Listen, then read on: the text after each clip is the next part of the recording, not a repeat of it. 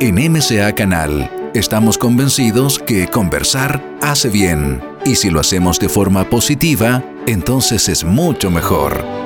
A partir de este momento, Edgardo Fogel te invita a una amena y profunda charla. Esto es Conversando en Positivo, un momento de luz para compartir experiencias de vida por MCA Canal, resonando con el alma. Hola amigas, hola amigos, un abrazo muy grande, les habla Edgardo Fogel. Estamos iniciando un nuevo programa Conversando en Positivo, aquí en MCA Canal y en todas nuestras plataformas, en Spotify, en Instagram, YouTube, Facebook, etc. Muchas gracias a todos por compartir tanto, tanto y hoy día la verdad sumamente feliz porque tenemos un tremendo invitado, un gran amigo, ha estado ya con nosotros un par de veces. Él es Emilio Carrillo, que vamos hoy día a generar una nueva conversación para ir abriendo un poco más los ojos a todo lo que está sucediendo hoy, eh, lo que está pasando en la vida, el desarrollo de conciencia y esta famosa pandemia que aún está por ahí dando vueltas.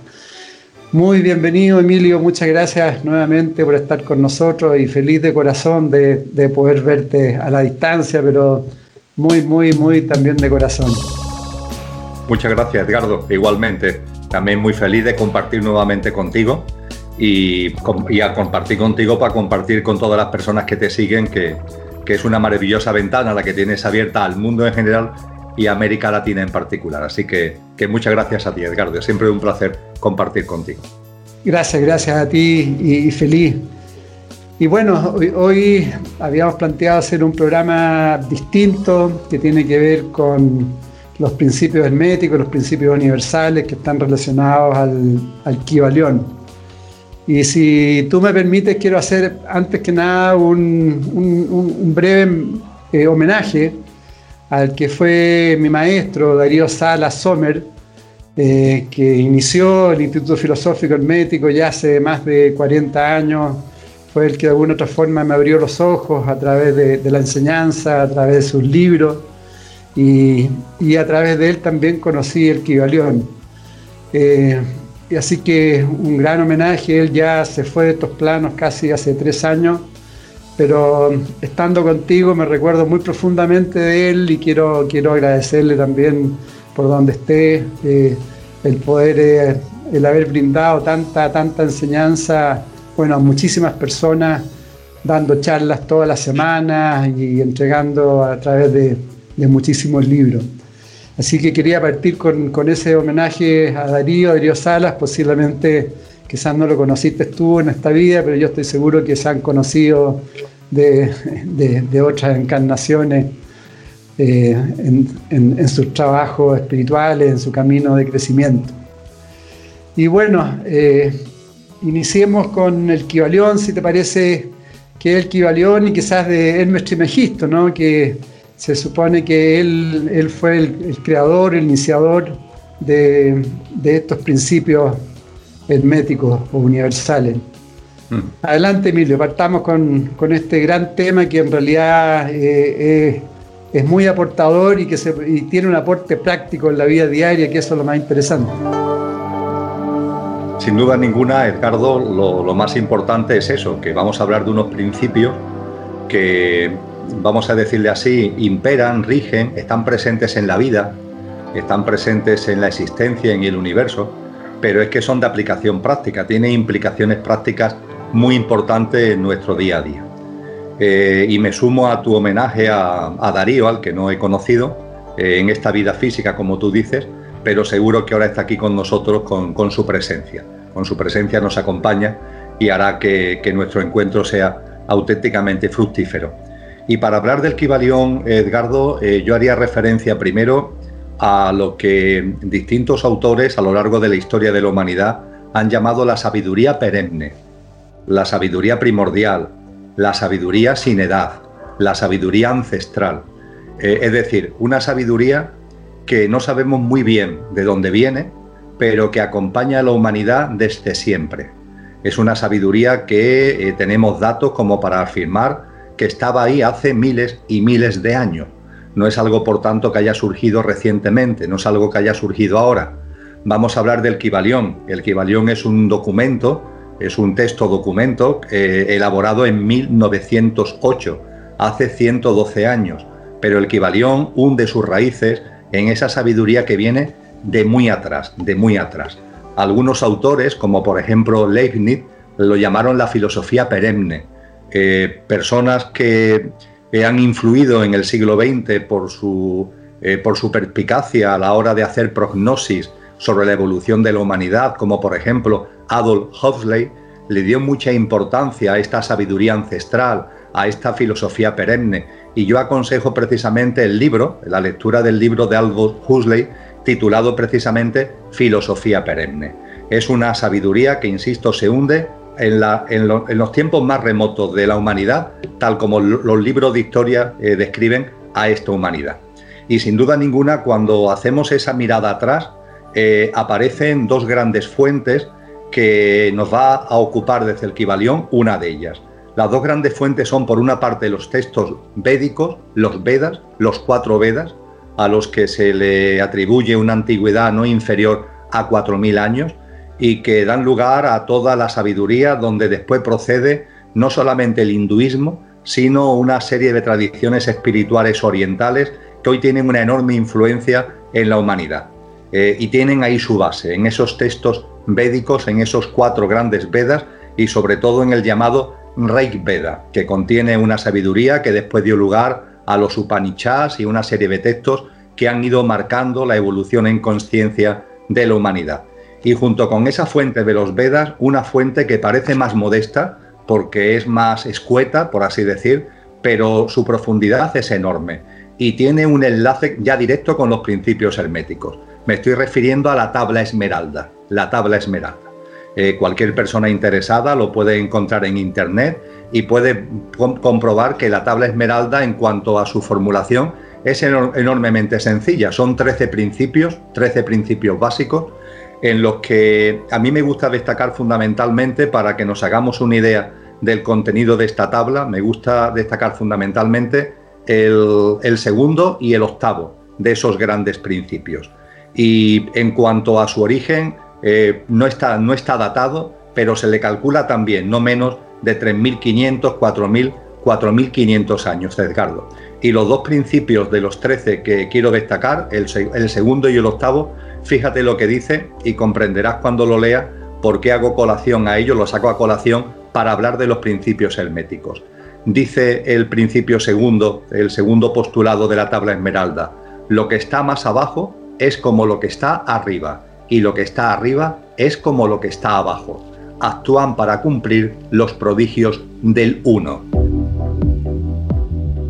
Esto, como tú has percibido perfectamente, porque conoces bien los principios herméticos y el Kibalión, ya nos lleva directamente a un principio hermético fundamental, que es el principio de correspondencia, que como veremos con tranquilidad en nuestro encuentro, habla precisamente de eso, de que lo que está arriba es como lo que está abajo, lo que está abajo es como lo que está arriba, y nos enseña a, a avanzar en una sabiduría a través de la analogía.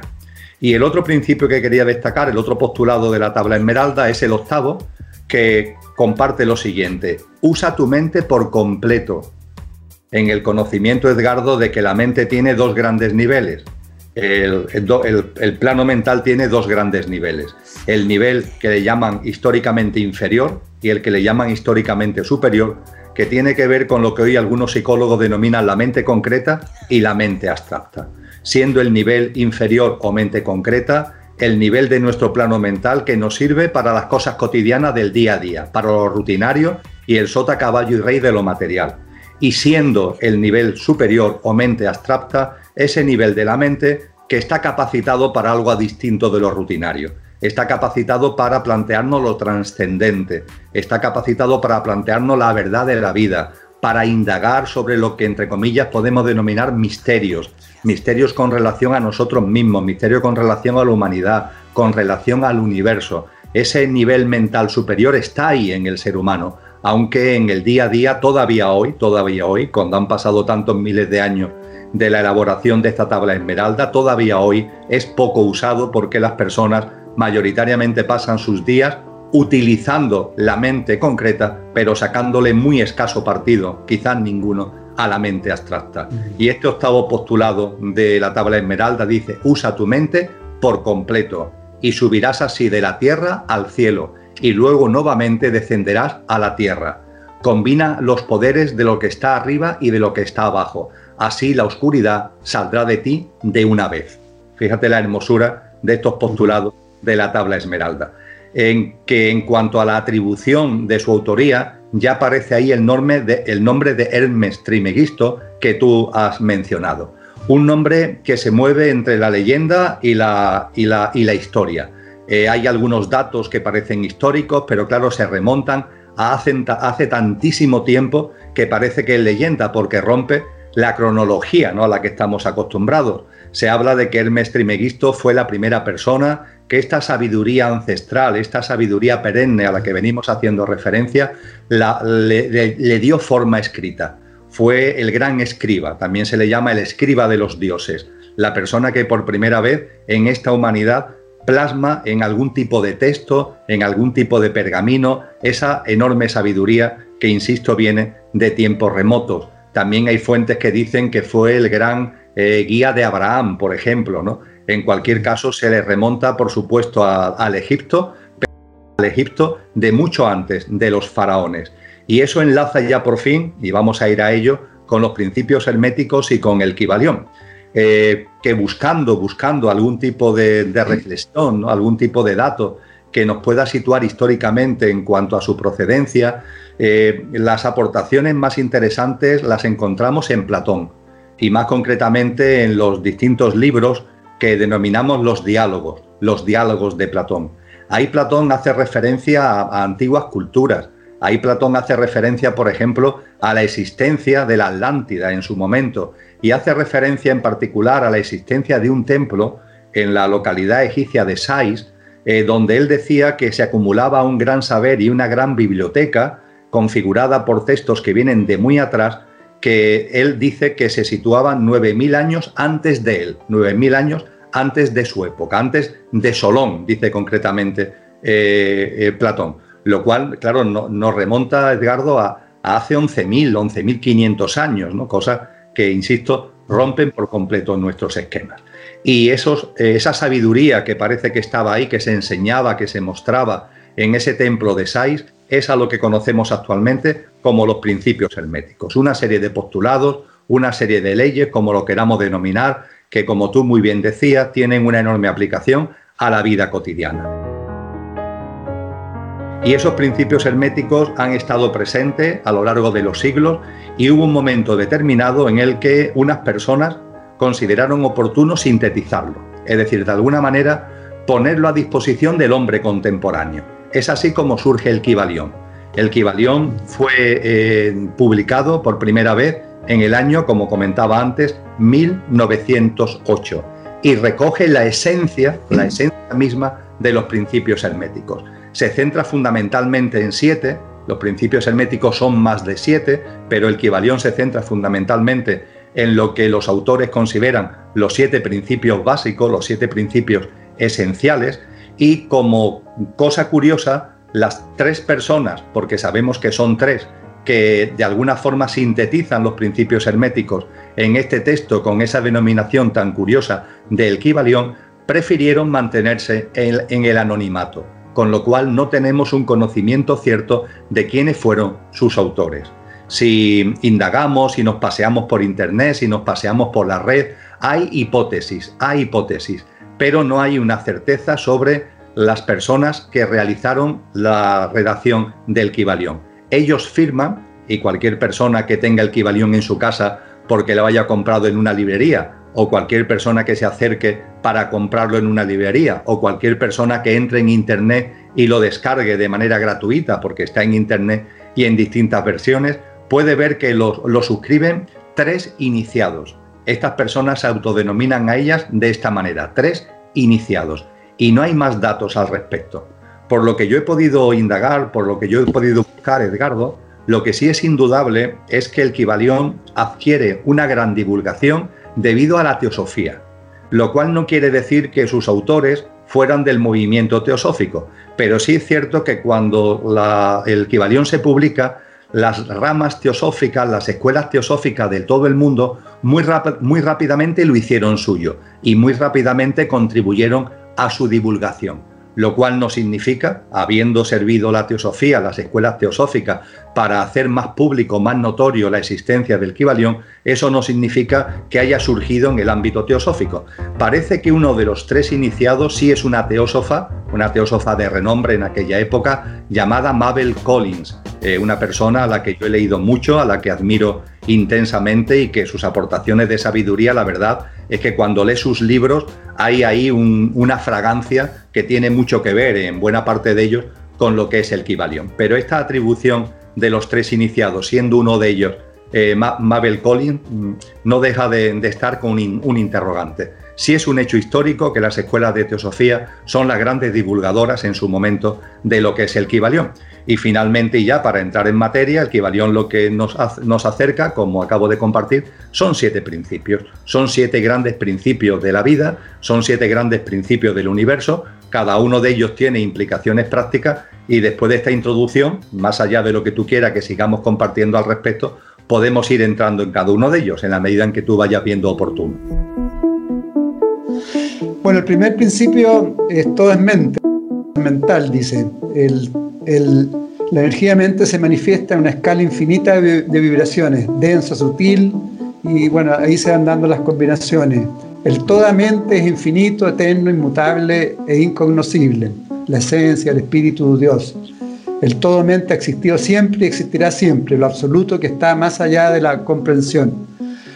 Si quieres, tú vas profundizando en este principio que es tan, tan potente, ¿no? Y que, que hay que explicarlo igual porque ahí eh, es bien importante. Perfecto, Edgardo. Y efectivamente, la mención que tú acabas de hacer en, mi, discurrir personal, eh, la, aparición del Kibalión marcó un antes y un después. Un antes y un después. Eh, me gusta compartir brevemente que yo tuve un periodo de mi vida, los primeros 18 o 20 años, tanto 17 y 18 años, que fueron claramente dármicos, es decir, que estaba muy alineado con mi propósito de vida, con ese Dharma profundo al que hace referencia eh, el mundo espiritual oriental. Y a partir de los 18, 19, 20 años entré en un periodo que yo llamo el kármico, ¿eh? una serie de, vivencias que me correspondían vivir en relaciones de causa y efecto, hablaremos de ello dentro de un momento, de vidas anteriores. Y volvió el Dharma a hacerse presente con, protagonismo, dejando ya lo kármico atrás, eh, cuando, el, cuando el Kibalión cayó en mis manos, que cayó en mis manos por pura casualidad, ya sabemos que las casualidades no existen, una mañana de febrero del año 2000 en la ciudad de Montevideo, donde después de terminar una reunión de trabajo en la Intendencia, me encaminaba hacia mi hotel para volver al día siguiente a España y bueno, pues compré una novela para entretenerme en las 24 horas que me quedaban en la preciosa ciudad de Montevideo, ir al mercado del pescado, tomarme los medio y medio tan típicos de, Montevideo. Y digo, bueno, pues voy a coger una novela para eh, leerla en el transcurso de, de este tiempo que tengo libre para mí que en aquella época, con la vida tan estresante que llevaba, era una auténtica maravilla. Y no sé por qué, junto con esa novela, en la librería que entré, en la Avenida de la Independencia de Montevideo, compré un libro, que lo tengo aquí, en la librería, aquí siempre está muy cerquita mía, que lo que hay es una pirámide con un sol y unas figuras así como faraónicas, cosa que a mí Edgardo la verdad es que en aquella época no me decía absolutamente nada, o, pensaba yo que no me decía absolutamente nada. Lo cierto es que lo compré, lo cierto es que lo compré. Y por una serie de tesituras, el libro que a lo mejor no lo iba a leer, no me enrollo más, terminé abriéndolo, terminé abriéndolo al día siguiente ya montado en el avión y cuando empecé a leerlo eh, ahí se abrió algo, ahí se abrió algo porque tuve la sensación de que ese libro no solamente es que lo había leído, sino que prácticamente casi me lo sabía de memoria. Me recordaba algunos textos de oposición que me había, tenido que memorizar, la Constitución española, por ejemplo, que había tenido que memorizar en mi época de opositor, y me recordaba algo parecido. Digo, si esto yo me lo sé una vez que lo he abierto y empiezo a leerlo, soy capaz de decir lo que viene a continuación. Y hacía la prueba y efectivamente había una enorme similitud entre lo que surgía de mi corazón y de mi mente y lo que me encontraba después ahí. Y eso me abrió, me abrió a una realidad distinta, me obligó a plantearme nuevamente cosas. Empecé a escribir sobre, sobre el Kibalión, eso dio lugar después a un texto que tuvo como nombre Los Códigos Ocultos, que fue mi primer libro en materia de conciencia. Y eso, yo tenía 42 años, fue en el año 2000, y eso abrió por completo una, una, una nueva fase dármica en mi vida, a la que le estoy enormemente agradecido y en la que intento mantener. Y dicho esto, el principio del mentalismo. El mentalismo, tal, claro, es el primer principio que se postula en el Kibalión. Y yo creo que ahí, eh, a mi modesto entender, Edgardo, se entremezclan dos cuestiones.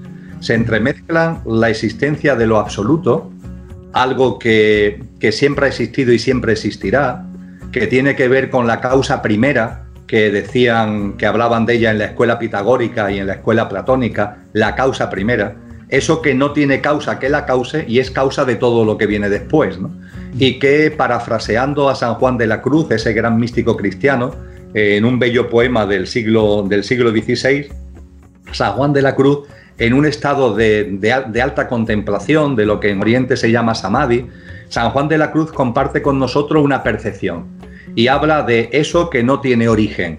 Y parafraseando lo que San Juan de la Cruz dice al respecto, yo diría que en, subyace en todo el Kibalión y en este principio del mentalismo algo que podemos definir de la siguiente manera. Aquello que no tiene origen es origen de todo lo que lo tiene y está presente inmanente en todo lo originado.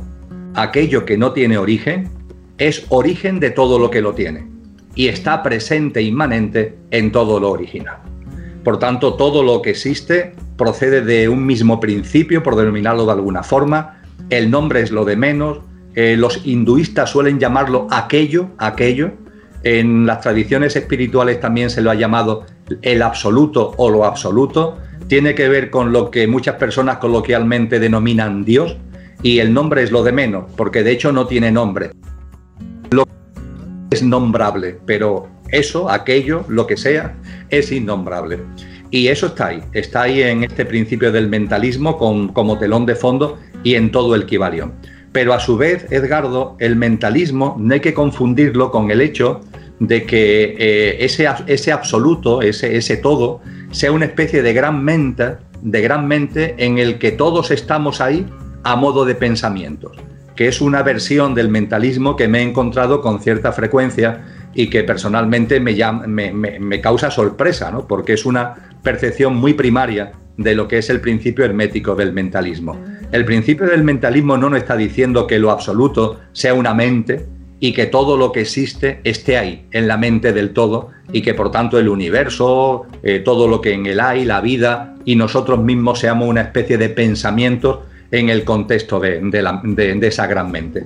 Personalmente entiendo, y por supuesto yo no estoy en posesión de la verdad ni quiero convencer a nadie, pero entiendo que con ese telón de fondo de lo que no tiene origen y que es origen de todo lo originado, al denominarle principio del mentalismo lo que se nos quiere enseñar es que todo lo que se ha originado desde lo que no tiene origen, todo lo creado, todo lo manifestado, el universo, en sus distintos planos, en sus distintas dimensiones, siempre se da algo enormemente importante. Primero, que en todo hay apariencia y esencia.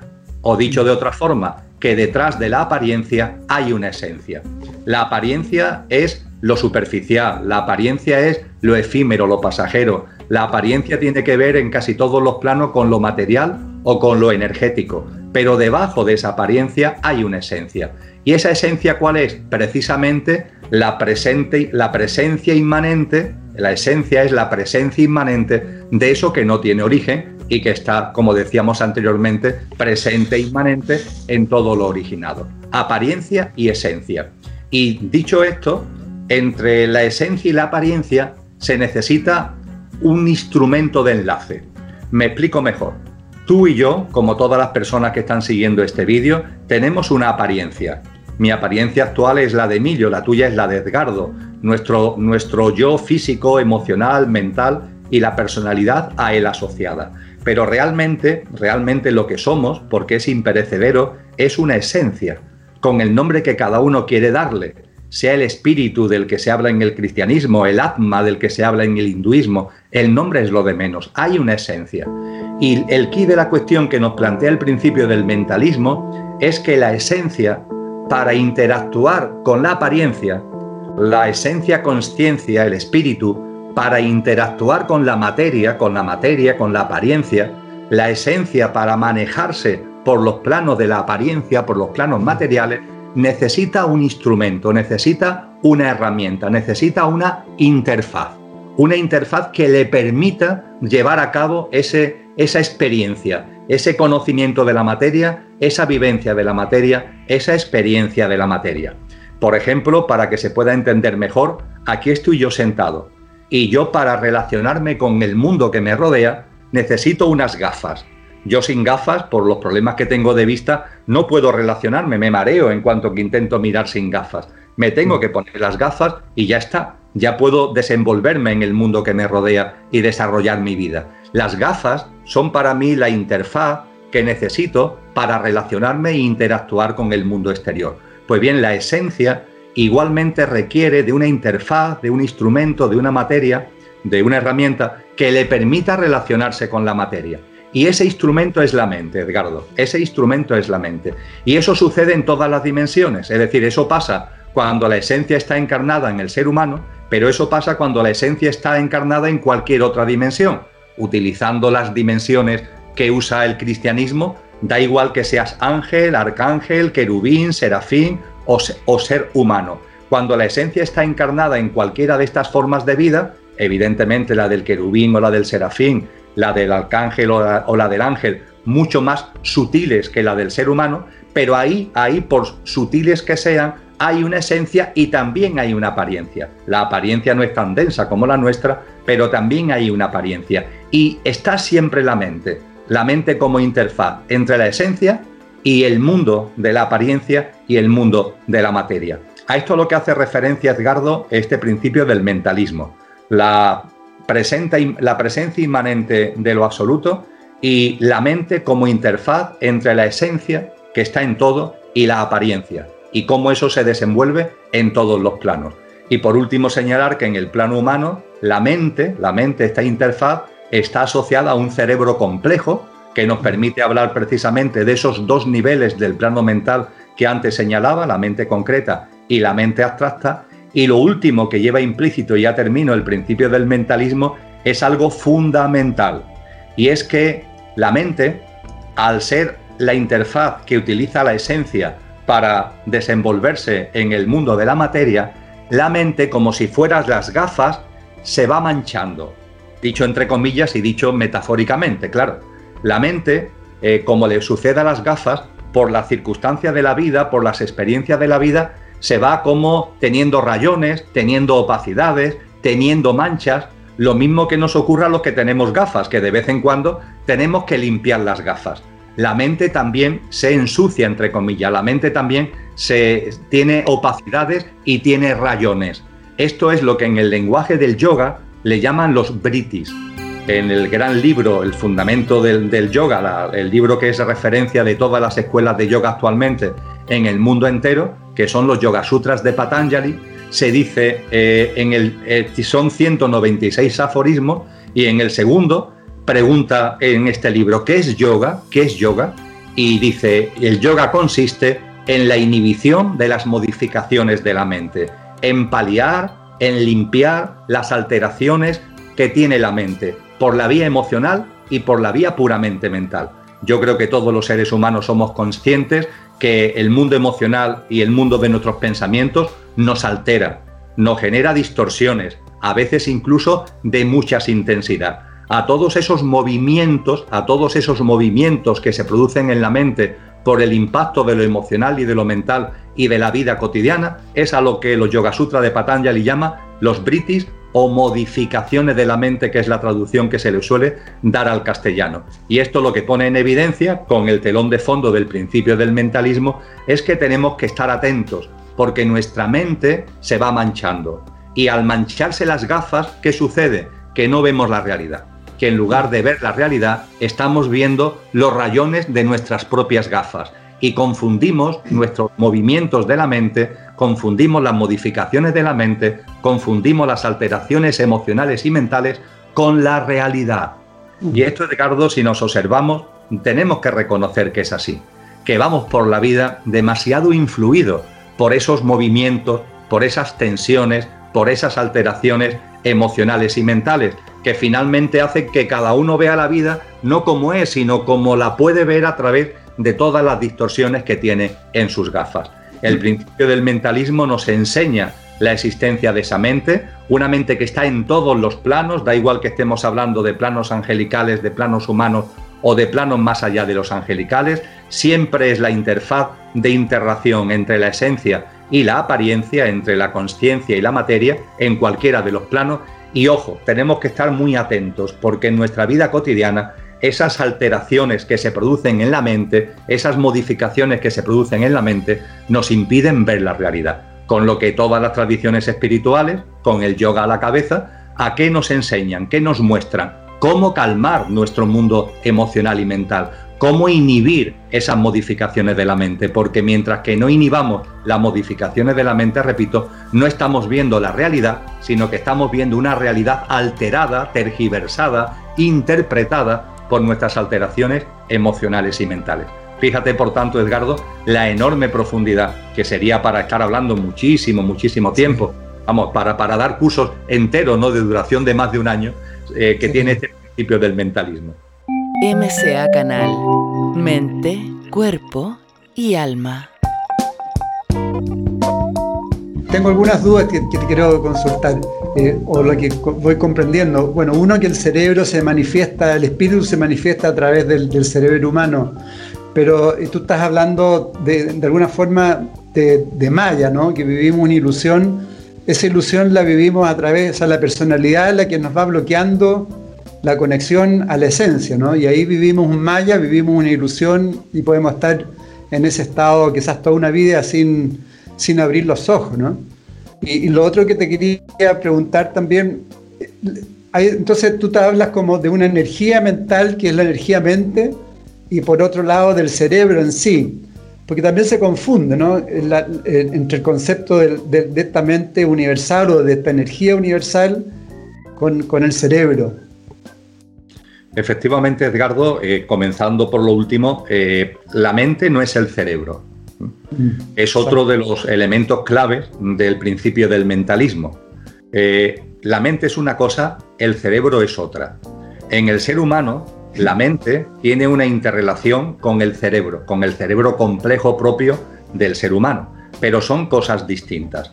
Para entenderlo, lo que las tradiciones antiguas nos han dicho al respecto, podemos usar un símil contemporáneo, usando un símil que tiene que ver con las tecnologías, con las tecnologías que estamos usando todos los días.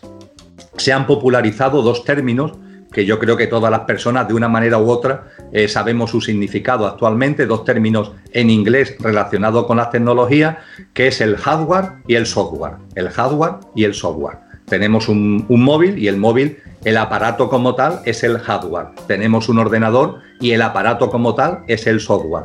Pero, pero para que realmente el móvil o el ordenador nos sean útil, hay que descargarle, en el caso del móvil, aplicaciones, en el caso del ordenador, programas, ¿verdad? Todos somos conscientes de que esto es así. Y finalmente el jugo que le sacamos al móvil o al ordenador tiene que ver, bueno, que tiene una base física, que es ese, es ese ordenador o es ese móvil, pero donde de verdad está la enjundia, lo que nos permite sacarle jugo son los programas y las aplicaciones, el software que estamos analizando. Pues con este símil podríamos decir que el cerebro es el hardware, es el soporte físico, por decirlo de alguna manera, pero el, software es la mente.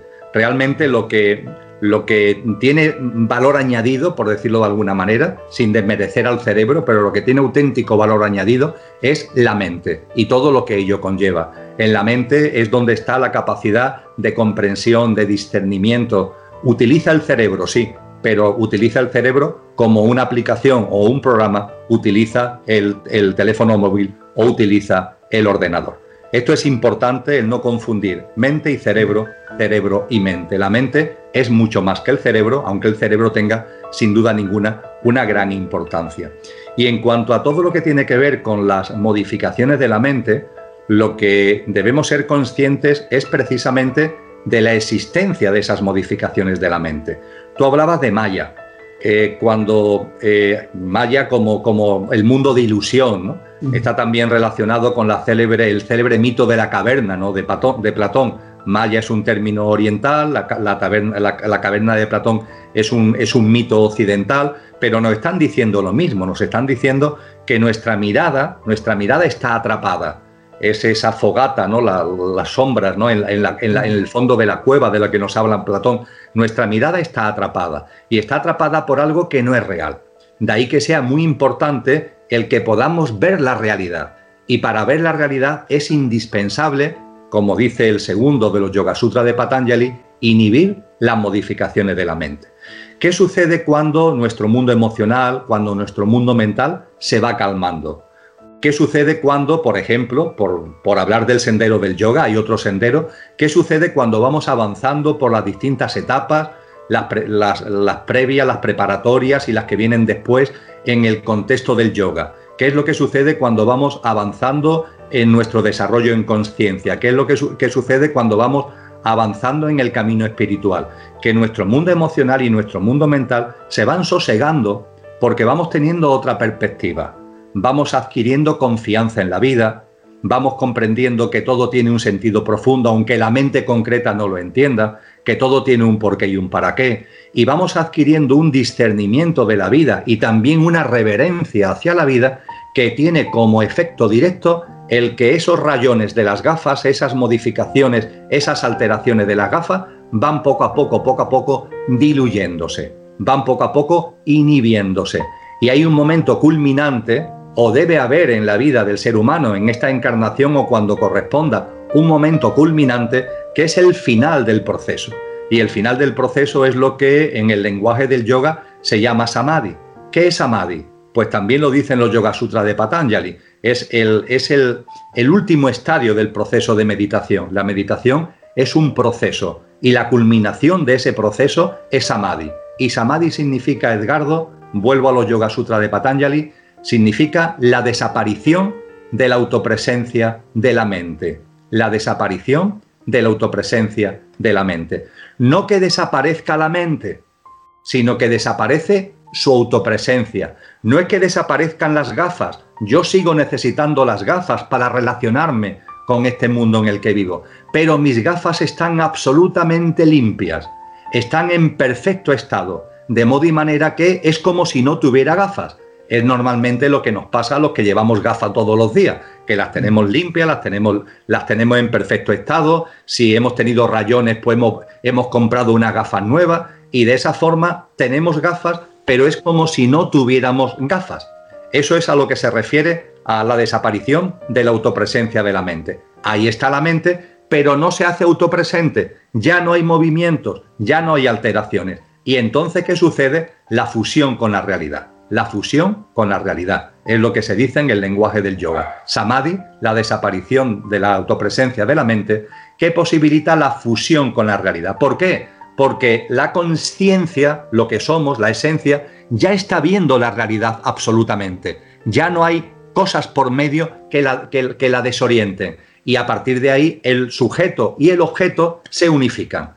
Esa separación continua en la que vivimos entre el sujeto y el objeto, entre el observador y lo observado, esa, esa separación que se debe a los rayones que hay en las gafas, cuando las gafas están perfectamente en estado de uso, desaparecen esos rayones, desaparece la separación y se vive con la desaparición de la autopresencia de la mente, la fusión con la realidad y la unificación entre sujeto y objeto. Todo esto está también implícito y son desarrollo del principio hermético de mentalismo. ¿Y y la imaginación qué rol cumple ahí? Porque hay una imaginación también desbocada y una imaginación más consciente también, ¿no? Claro, todo lo que son los procesos mentales eh, mm, depende del usuario. Es decir, el jugo que se le saca a un programa, el jugo que, se le saca a una aplicación, Edgardo, depende del usuario, ¿verdad? Puede haber dos personas que tengan el mismo, el mismo modelo de móvil y la misma aplicación, o el mismo modelo de ordenador y el mismo programa, y no todos le sacan el mismo jugo al programa. Tiene que ver con el estado de conciencia, con el estado de conciencia del usuario. Tiene que ver con el estado de conciencia de cada uno. Cada ser humano tiene su estado de conciencia, todos estamos en evolución y en ese proceso evolutivo cada cual tiene su estado de conciencia. Y el uso que hacemos tanto del, del hardware como del software, de esta interrelación completa entre la mente y el cerebro, el cerebro y la mente, depende finalmente de cada uno de nosotros. Tenemos unas capacidades mentales indudables, pero ojo porque hay veces que esas capacidades mentales, en lugar de usarlas para la inspiración, que no es fantasía ni es imaginación, en lugar de usarla para la intuición, que no es fantasía ni es imaginación, en lugar de usarla para tener discernimiento, que son saber cosas sin saber cómo se saben, transformar la creencia en experiencia, y eso no es fantasía ni es imaginación, pero a veces en nuestro estado de conciencia, todo eso en lugar de vivirlo, que hay que vivirlo así, desde la mente abstracta, lo bajamos al terreno de la mente concreta. Y ahí empiezan las curvas. Y esas curvas eh, es lo que se manifiesta en fantasías, imaginaciones, no en el sentido creativo, sino en el sentido de inventos, el, inventarnos una realidad porque estamos transformando lo real en nuestra interpretación de lo real por esos movimientos que hay en nuestras gafas, por esos movimientos que hay en nuestras mentes.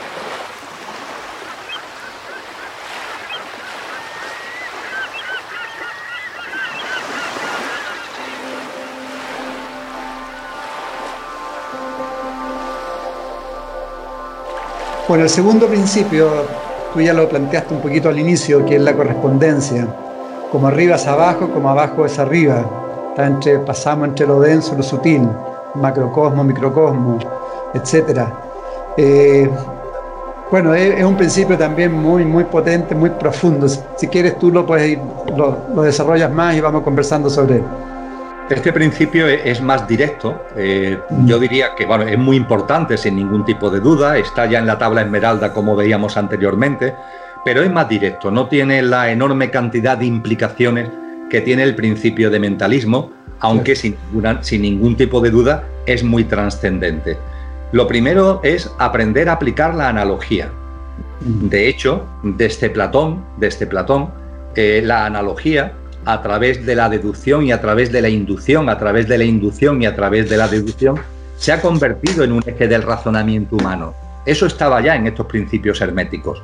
Eh, el saber que como es arriba es abajo, el como es abajo es arriba, te permite que a ti, si te ves abajo, si te ves abajo, te permite que a ti puedas deducir cosas de lo que hay arriba, porque lo que hay arriba analógicamente tiene relación contigo pero también mm, si te ves ahora por arriba, te sirve para comprender lo que está debajo. Es decir, nosotros nos podemos ver mirando hacia arriba, mirando a la madre tierra, mirando al sistema solar, mirando a la galaxia, mirando al universo con su uno, o dos billones de galaxias. Entonces miramos hacia arriba.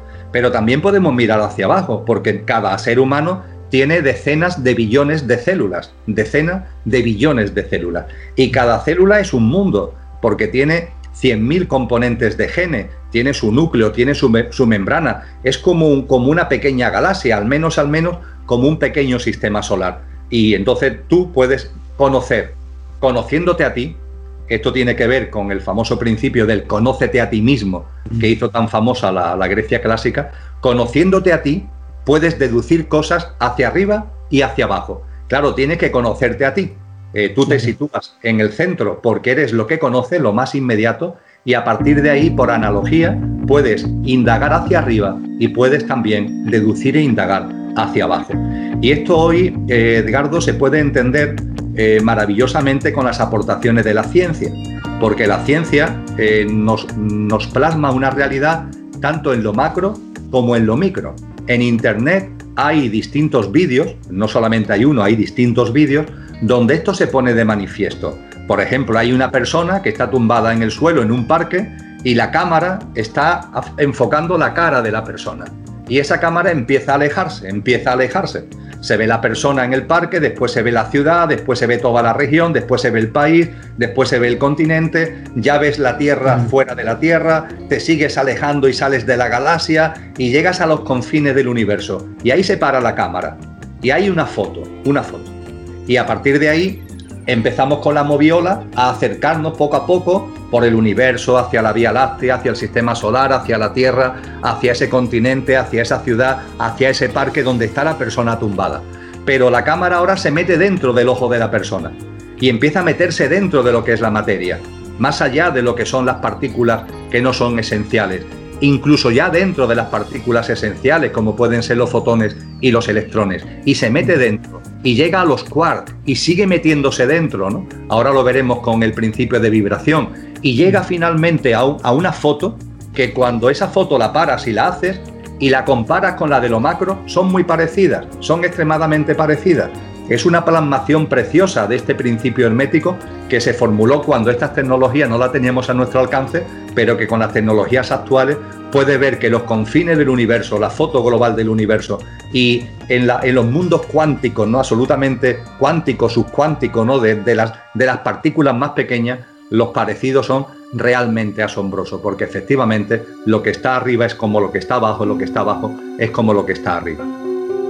Sí, bueno, aquí está lleno de ejemplos prácticos que uno puede ir aplicando. Por ejemplo, una frase bíblica también, no hagas a los otros lo que no quieres que te hagan a ti. Hay una correspondencia. Si uno actúa mal con otra persona, de otra forma va a recibir en correspondencia lo mismo. Qué sé yo, ejemplo también, si uno está muy, no sé, desordenado mentalmente, si uno ordena, por ejemplo, una pieza en forma muy rigurosa, etcétera, etcétera, de una forma por correspondencia también nuestra cabeza, nuestro cerebro se va a ir ordenando. Y así distintas aplicaciones, bueno, en el, cuerpo físico también, ¿no? La reflexología, por ejemplo, en los pies están todos los órganos, ahí también se da, se da, se da la correspondencia. Eh, bueno, lo que tú dijiste, el conócete a ti mismo, el orden y caos también, que tiene que ver con, el estado mental. Es decir, uno puede ir observando en el día a día todas esas correspondencias eh, y ir de alguna forma trabajándolas, ¿no? Claro, fíjate que el, el dice textualmente, las diferencias son de escala, las diferencias son de escala, pero todo guarda analogía, relación y afinidad. Cuando esto se comprende, la vida es otra, claro, la vida es otra. Eh, y por supuesto, esto también ayuda a dar un importante avance en ir poco a poco superando esa separación entre sujeto y objeto que anteriormente veíamos. Eh, mm. Nosotros, los seres humanos, eh, hemos vivido, todavía una gran parte de la humanidad sigue viviendo muy identificada con el pequeño yo, con el yo. y bueno, el yo es un, es un éxito de la evolución. El que haya formas de vida como la humana que se perciben como yo, con autoconsciencia, eso es un éxito de la evolución.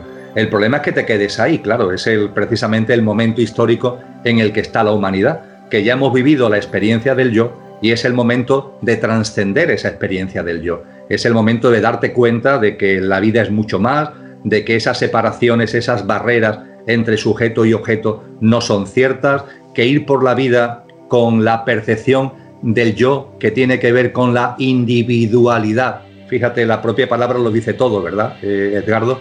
individualidad, es decir, viendo todo dual, lo que esto está bien, esto está mal, esto me gusta, esto no me gusta, que si positivo, que si negativo, juzgando a la vida, siendo magistrados de la vida, hay que ir más allá, hay que ir más allá, siendo la conciencia de yo un éxito de la evolución, es el momento ya de trascenderla, ¿no? Es lo que Tina Han llamó el momento de la interpersonalidad, es lo que Willy Jigger ha llamado una visión transpersonal, ¿no? Es el momento, es el momento y claro que tiene una repercusión en la vida práctica, como que precisamente la humanidad es el momento histórico que estamos viviendo, la necesidad en conciencia de dar un paso más, de dar un paso más para empezar a comprender esas interrelaciones, que todo guarda analogía, que todo guarda relación, que todo guarda afinidad y que las diferencias son simplemente de escala.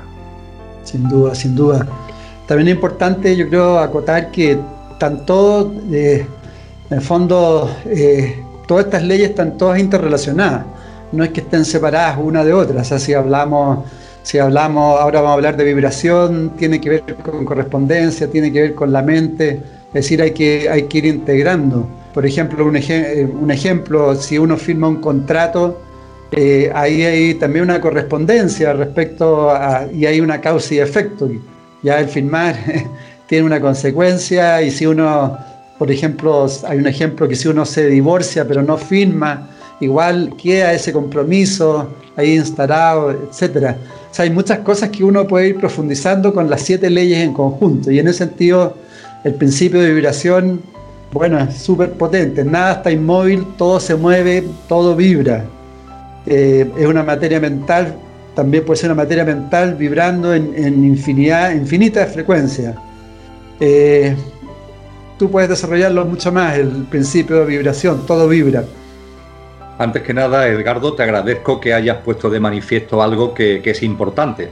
Eh, quizás por obvio no lo habíamos resaltado y te agradezco que tú lo hayas resaltado. Estos principios herméticos no son compartimentos estancos.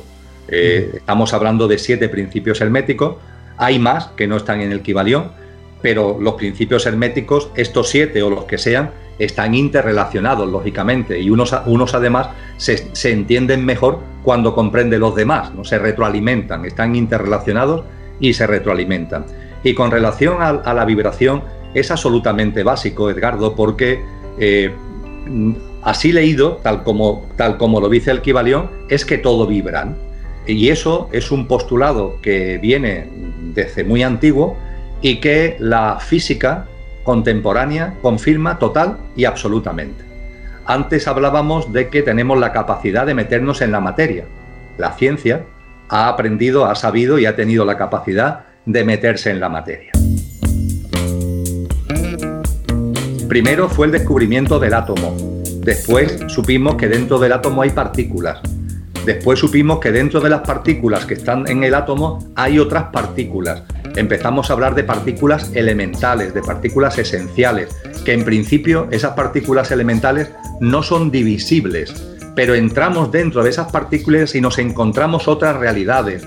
Hacía referencia hace unos minutos a los quarks. Pues bien, finalmente, finalmente, cuando ahondamos, cuando ahondamos, ¿dónde llegamos?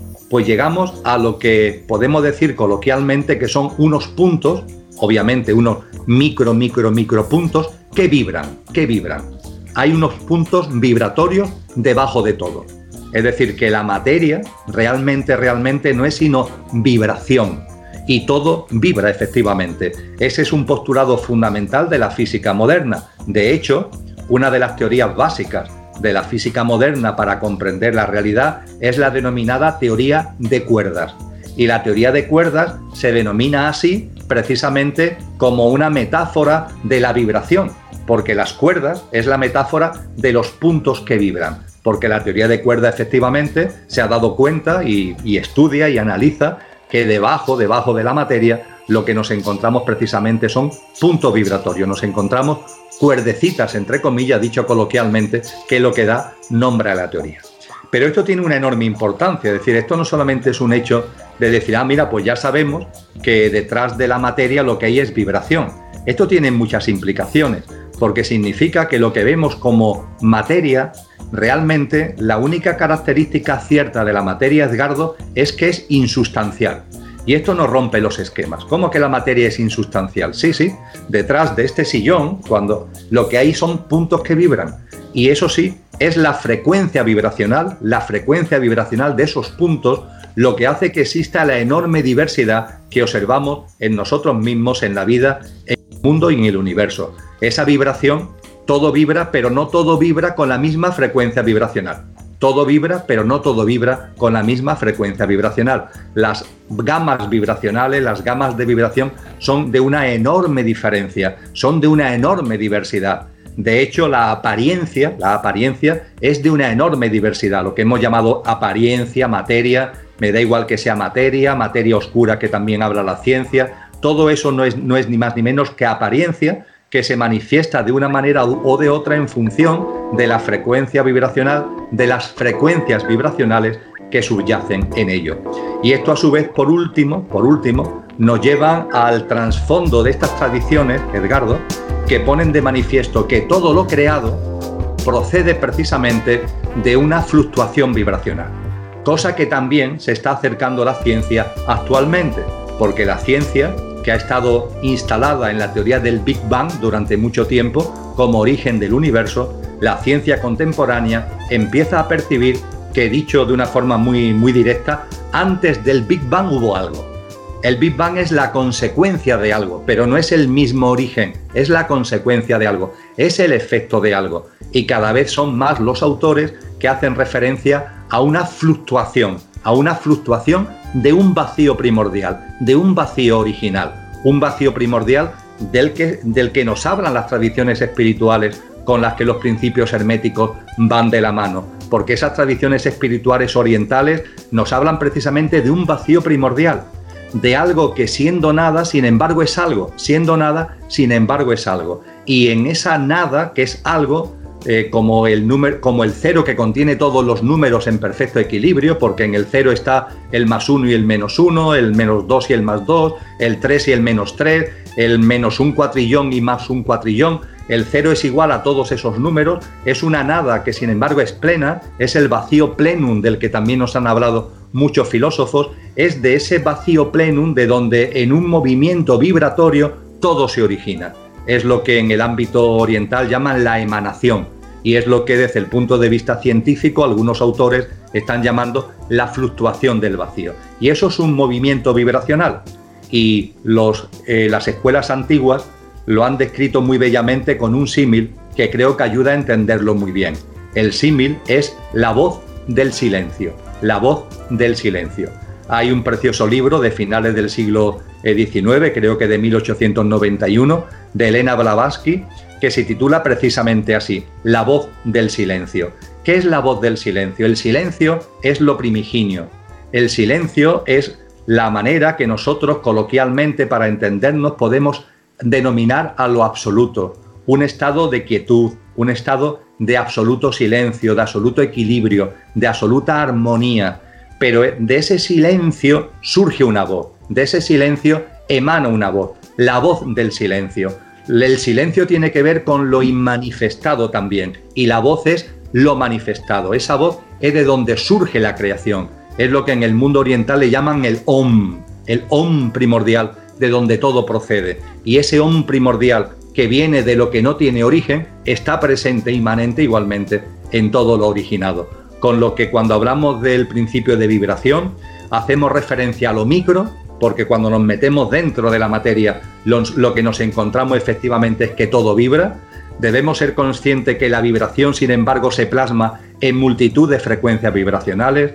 Deberíamos ser conscientes que nosotros mismos vibramos y nuestro estado de conciencia, nuestra visión de la vida, del mundo, tiene, tiene asociada una frecuencia vibracional y a veces lo percibimos en las otras personas, podemos percibir esa frecuencia vibracional en las personas que nos rodean y no estoy haciendo juicio, para mí todos son igualmente respetables desde la empatía, desde la comprensión y desde la compasión, pero es cierto que las personas, cada una tiene su propia frecuencia vibracional como consecuencia de su estado de conciencia, pero es que además, siguiendo hacia arriba, siguiendo hacia arriba, es que esa vibración está en el mismo origen en la misma razón de ser del universo y de todo lo manifestado, de toda la creación, puesto que todo procedería de una enorme fluctuación vibracional en el del modo y la manera, insisto, que la ciencia empieza actualmente ya a acercarse a ello y que está explicado en textos muy antiguos.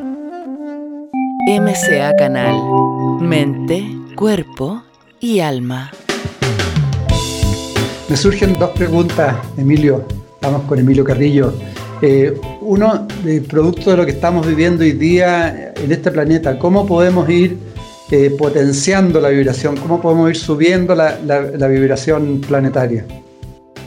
Pues aplicando estos principios que estamos comentando, eh, la clave sin ningún tipo de duda, mm, insisto, como una especie de, compendio de, de, como cuando cogemos una lupa, tú me estás pidiendo que cojamos una lupa, la lupa son los principios herméticos y que como se hace con una lupa cuando recoge el sol, proyectemos, proyectemos el sol como hace la lupa hacia un punto concreto, ¿no? que cuando es en un papel, el papel sale ardiendo. ¿no?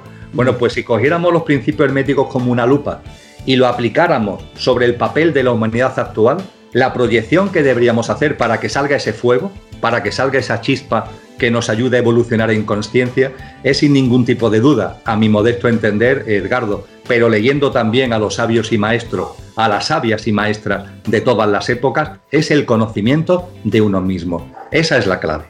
El ser humano, cuando hablábamos anteriormente de que tiene que superar su conciencia limitada de yo y dar un paso adelante, eso significa conocerse a uno mismo. Eso significa empezar a comprender que somos mucho más que la apariencia. El dejar de identificarnos con nuestro pequeño yo, con nuestra personalidad, con nuestro yo físico, emocional y mental. El percibir que tenemos una esencia con el nombre que cada uno quiere darle. Eh, me da igual que lo llamemos amor, que lo llamemos luz, que lo llamemos esencia, que lo llamemos dimensión álmica y espiritual o dimensión átmica búdica que se diría en el ámbito oriental, me da igual, lo importante es que percibamos que en nosotros hay algo imperecedero, algo que no va a morir, algo que no ha conocido ni nunca conocerá la muerte, algo que es divino, infinito y eterno, algo que está absolutamente relacionado porque es la presencia misma de eso que no tiene origen y es origen de todo lo originado. El percibir que eso está en nosotros, el percibir sus características y sus cualidades y el vivir cada vez más en coherencia, no con nuestra apariencia, sino con nuestra esencia. Por tanto, el conocerse uno mismo como esa especie de, de que pueda aprender en la humanidad y que pueda ayudar a dar un paso en conciencia que la humanidad necesita enormemente en el momento histórico que está viviendo, sin duda ninguna eso pasa por un conocimiento de uno mismo que podemos resumir, insisto, como darnos cuenta que más allá de la apariencia somos esencia, percibir cuáles son las cualidades innatas de, de esa esencia y vivir, vivir en coherencia con esa esencia. Vivir en coherencia con esa esencia que es una práctica de vida. Y es una práctica de vida, Edgardo, sencilla. Es una práctica de vida sencilla y alegre. La práctica de vida sencilla y alegre que nos han enseñado todos los maestros, desde Lao y, y Siddhartha Gautama Buda hasta cualquier otro que podamos tener en la cabeza. Una práctica de vida sencilla y alegre que se sintetiza en el famoso Sermón de la Montaña de Jesús de Nazaret, y en los capítulos 5, 6 y 7 del Evangelio de Mateo. Ahí está todo dicho, ahí está todo dicho. Esa es la práctica de vida que representa la plasmación de la conciencia y que tiene como telón de fondo esta constatación de que somos mucho más que la apariencia y que realmente, porque es imperecedero, somos esa esencia y vivimos, vivimos en coherencia y en consistencia, vivimos en conciencia con esa esencia a través de esa práctica de vida. Yo lo resumiría así con este ejemplo de la lupa. Yo creo que es la proyección que necesita en estos momentos la humanidad de estos principios herméticos, es en esta constatación de que somos mucho más que nuestro carnet de identidad, somos mucho más que nuestro pasaporte, somos mucho más que nuestra tarjeta de visita, somos mucho más allá de lo que vemos en el espejo, los demás igualmente son mucho más allá de lo que vemos a simple vista e ir percibiendo esta realidad íntima, esta esencia íntima que está en todos, que está en nosotros e ir viviendo en coherencia con las cualidades verdaderas de amor, de amor, de ternura, de, comprensión, de de altruismo, de generosidad, en definitiva, de alta vibración, porque todo eso es consecuencia de alta vibración, porque la esencia tiene una altísima frecuencia vibracional. Gracias, Milo, gracias por la respuesta. Y para terminar con, el tema de vibración, pero quizás para muchas amigas, amigos, eh, con esto se aclara ya, yo creo, bien definitivamente de que no existe la muerte, ¿no? Son distintos estados de vibración, cuando se habla de diversas dimensiones, las dimensiones son estados vibracionales, frecuencias vibracionales, ¿no? Efectivamente, las dimensiones son simplemente eh, mm, frecuencias vibracionales. Eh, de ahí, Edgardo, que sea muy, vamos, muy difícil, no imposible, decir cuántas dimensiones hay. Tenemos que buscar un esquema para simplificarlo. Yo utilizo para mí mismo un esquema de siete, de siete planos dimensionales. La teoría de cuerdas, depende del autor al que te vayas, habla de cinco dimensiones o habla de 56. Fíjate las diferencias, ¿no? Cada dimensión que es una gama vibracional, yo qué sé, de 0 eh, a 10, de 10 a 20, de 20 a 30, de 30 a 40, de 40 a 50, eh, medidos en frecuencia vibracional, en intensidad vibracional. Pero claro, ¿cuántas dimensiones hay? Es como si mm, yo te regalo un queso y te digo, Edgardo, ¿cuántas lonchas tiene el queso?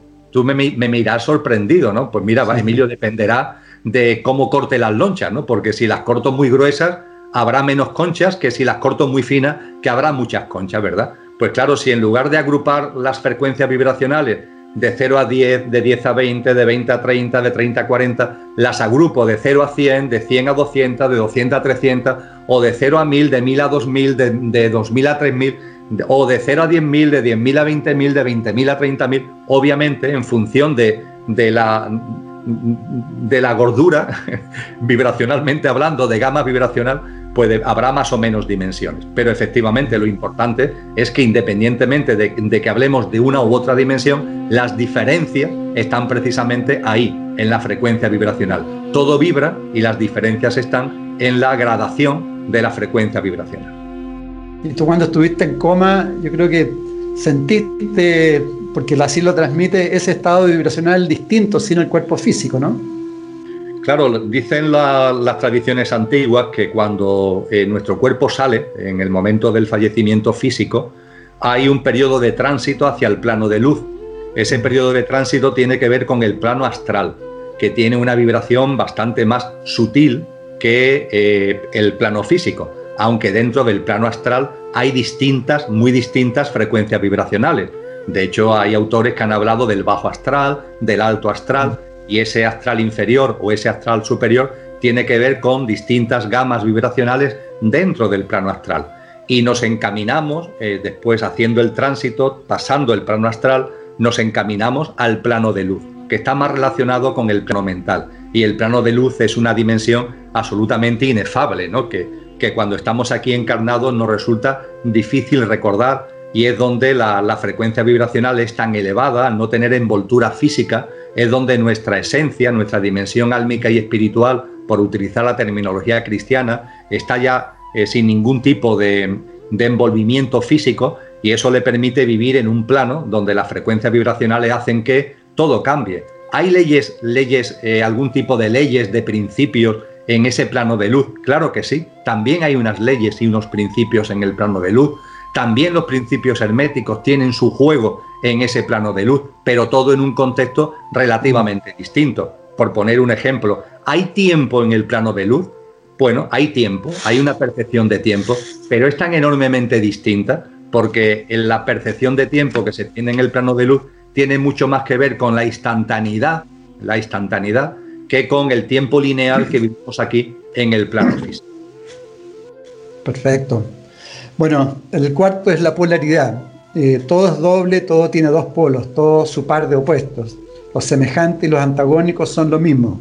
Los opuestos son idénticos en naturaleza, pero diferentes en grado. Los extremos se tocan, todas las verdades son medias verdades, todas las paradojas pueden reconciliarse. El principio de polaridad es un principio eh, que sus plasmaciones prácticas inmediatas son inmensas, eh, Edgardo. Eh, por un lado, lo que tenemos que entender es el primero es el fondo del principio. Lo que nos dice el principio es que los extremos polares son diferentes, claro que son diferentes, como que son extremos polares, pero forman parte de un mismo fenómeno. Esto se nos, se nos suele olvidar esto se nos suele olvidar. El ejemplo más sencillo es el, frío y el calor, el calor y el frío. Antes de comenzar este encuentro decíamos que tú ahí en Chile os vais encaminando hacia el calor, hacia el verano, poco a poco, poco a poco. Nosotros donde yo vivo, aquí en Andalucía, estamos ya empezando el tránsito del otoño hacia el invierno, hacia el frío. Frío y calor, calor y frío. Son dos extremos polares, sí, pero forman parte de un mismo fenómeno. Coloquialmente podríamos denominarle, Edgardo, la temperatura, pero usando una terminología científica es energía cinética. Energía cinética que cuando las partículas se mueven con rapidez hablamos de calor y cuando las partículas van más lentas o tienen un estado estático hablamos de frío. Frío y calor son dos estados muy distintos, pero son los dos son energía cinética que la diferencia está en que se mueve con mayor o menor rapidez. Creo que esto aclara el significado profundo del principio de polaridad. Hay extremos polares, pero como se dice en un refrán castizo, los extremos se tocan, porque forman parte de un mismo fenómeno. A partir de ahí esto tiene plasmaciones prácticas eh, inmediatas. Eh, como sería para hablar mucho, voy a hablar fundamentalmente de dos, Edgardo, fundamentalmente de dos. Primero, lo que se llama la polarización. Se habla de ello en el Kibalión, la polarización. ¿Eso qué significa? Que este principio de polaridad puede usarlo para calmarte, para serenarte. Por ejemplo, cuando ha habido algo en tu vida que te ha enfadado, que te ha sacado de quicio, que te ha metido en un estado de cólera, el principio de polarización te dice que traigas a tu pensamiento algo que te aporte paz. Un paisaje, una persona que te aporte paz. Y tú verás como el pensar en esa persona, en esa situación, en esa circunstancia, en ese paisaje, curiosamente va a contribuir a que se mengue tu enfado, aunque se, a que se mengue tu cólera. Cuando tú ves que algo te está distorsionando, polarízate, polarízate, utiliza tu pensamiento para polarizarte en el otro extremo. Y tú verás cómo eso no va a hacer que el enfado desaparezca, pero va a ayudarte a que mengue en intensidad y haya ya un mayor equilibrio, una mayor armonía en tu estado emocional y en tu estado mental. Esto es una aplicación directa del principio de polarización que ayuda a serenar, sobre todo y fundamentalmente, nuestro mundo emocional. Y otra aplicación directa es el ser consciente cuando nos movemos por la vida de que queremos cosas que tienen su extremo polar y que al querer una cosa estás trayendo a tu vida no solamente eso, sino también su extremo polar. Sucede, por ejemplo, Edgardo, con eh, en el mundo emocional lo que se suele llamar amor. Eh, el amor, a lo que la mayoría de las veces llamamos amor, no es amor, no es algo que tenga que ver con una conexión desde el alma, no es algo que tenga que ver con una conexión álmica profunda, es simplemente un movimiento emocional, es una emoción, es el amor emocional, es el enamoramiento que forzosamente además es pasajero, forzosamente eh, no, va, no puede durar demasiado tiempo. Decían antes que duran dos años, los psicólogos actualmente dicen que duran unas pocas semanas. Yo no sé cuánto durará el enamoramiento emocional, pero sé que es algo pasajero porque pertenece al mundo efímero de las emociones. Cuando dos personas se encuentran y ese encuentro se produce más allá de lo emocional y es un encuentro verdadero, es un encuentro íntimo, es un encuentro profundo, que está mucho más relacionado con la esencia, con lo álmico que con la apariencia, ahí surge un amor que puede durar de por vida, pero no el amor emocional. Entonces, cuando nos enamoramos emocionalmente, debemos ser conscientes que el amor emocional tiene un polo opuesto, que es el odio. El amor emocional tiene un extremo polar, que es el odio. Y cuando una persona trae a su vida el amor emocional, también está trayendo el odio. Es como si tú compras un bastón porque te gusta la empuñadura del bastón, ¿vale? Tú compras el bastón porque te gusta la empuñadura del bastón, pero te traes a tu casa el bastón entero. Te traes la empuñadura y también te traes la punta. Y ojo porque ahora estás viendo la empuñadura, pero puede haber circunstancias que le den la vuelta al bastón y te termines clavando la punta del bastón en el ojo, dicho sea metafóricamente. Esto explica Edgardo que los amigos que tengo, amigos y amigas, que son abogados en lo que aquí llamamos los juzgados de familia, aquí en España, y que llevan causas de separación y causas de divorcio entre parejas, me dicen, Emilio, no, no logro entenderlo cómo es posible. Que lo que me encuentro en, el ejercicio de mi profesión, lo que me encuentro con mucha frecuencia, es que personas que se han querido, porque se han querido, y han tenido incluso un proyecto en común, ahora pueden odiarse tanto que se están sacando los ojos, dicho también sea metafóricamente, se están sacando los ojos en, los juzgados. Es tremendo, ¿no? No me dejo de sorprender, me dicen estos amigos y amigas eh, que ejercen la abogacía en este ámbito, no me dejo de sorprender cómo desde el amor se puede pasar al odio. Y yo entonces aprovecho y le explico brevemente lo, este principio de polaridad, porque es que amor y odio forman, el amor emocional, el odio emocional, son extremos polares del mismo fenómeno. Y puede haber circunstancias en la vida, puede ser que sí o puede ser que no, pero puede haber circunstancias en la vida que le den la vuelta al bastón. Estos son aplicaciones prácticas directísimas de este hermosísimo principio de polaridad. Sí, excelente bueno, está más cerca el, 100 del 0 que del 50, porque están en el círculo, entonces es más fácil poder hacer el cambio ahí, ¿no? Ahí hay un tema que también tiene que ver con concepto de transmutación mental, por ejemplo, la salud con la enfermedad, que son del mismo rango, digamos, eh, también se podría hacer ese cambio, ¿no? de transmutación cuando hemos hablado de la polarización, de traer a tu pensamiento el extremo polar distinto al que estás viviendo, porque el extremo polar que estás viviendo te está desarmonizando, te está desequilibrando, cuando una persona está enferma, efectivamente también se puede aplicar esa transmutación trayendo a tu vida la salud, trayendo a tu vida la salud como una reflexión íntima, trayendo a tu vida la salud como un enfoque, como un objeto mental en lo que te concentras tu estado de salud. Eso contribuye, en algunos casos contribuye incluso a superar la propia enfermedad. No obstante, hay que tener en cuenta, Edgardo, que las enfermedades también tienen un porqué y un para qué, ¿no? También tienen un sentido profundo. Más allá de las imprudencias, porque las enfermedades que derivan de las imprudencias, hace frío y no te abrigas, ahí no hay ningún sentido profundo que buscar, salvo que eres tonto. Pero hay muchas enfermedades que sí tienen un sentido profundo y ese sentido profundo hay que vivirlo. Las enfermedades tienen un mensaje y ese mensaje hay que sacarle jugo y no te lo puedes quitar de en medio transmutando, ¿no? Ahí no la transmutación no da juego. Pero es verdad que en otros casos, incluso ya cuando la enfermedad le va sacando ya el jugo, ya el mensaje que te ha traído, lo que ha aportado a tu vida, los cambios que en tu vida el propio proceso de enfermedad propiciado, cuando vas avanzando en eso, el transmutar la enfermedad en salud se hace muchísimo más sencillo. Y ahora uno podría superar esta dualidad, esta polaridad, llegando a un nivel de, comprender las causas originales y, llegar a un nivel más neutro. ¿Es posible hacer eso? Claro, lo, que es posible es, como tú dices muy bien, es eh, situarte en el justo medio, ¿no? que decía Aristóteles. Sitúate en el justo medio. Eh, en el caso del ser humano somos apariencia y esencia también lo podemos ver como extremos polares, la esencia de altísima vibración, la apariencia, nuestra, nuestra densidad de, baja vibración. Eh, obviamente lo que hay que hacer es buscar el punto de equilibrio. ¿El punto de equilibrio dónde está? Está en ti mismo, está en lo más, íntimo de ti. Cuando antes decíamos vivir en coherencia y en consistencia con la esencia, no significa renunciar a la apariencia, significa que la apariencia pasa a estar en perfecta conciliación con la esencia. Cuando hablamos de desarrollarnos espiritualmente no significa renunciar al mundo.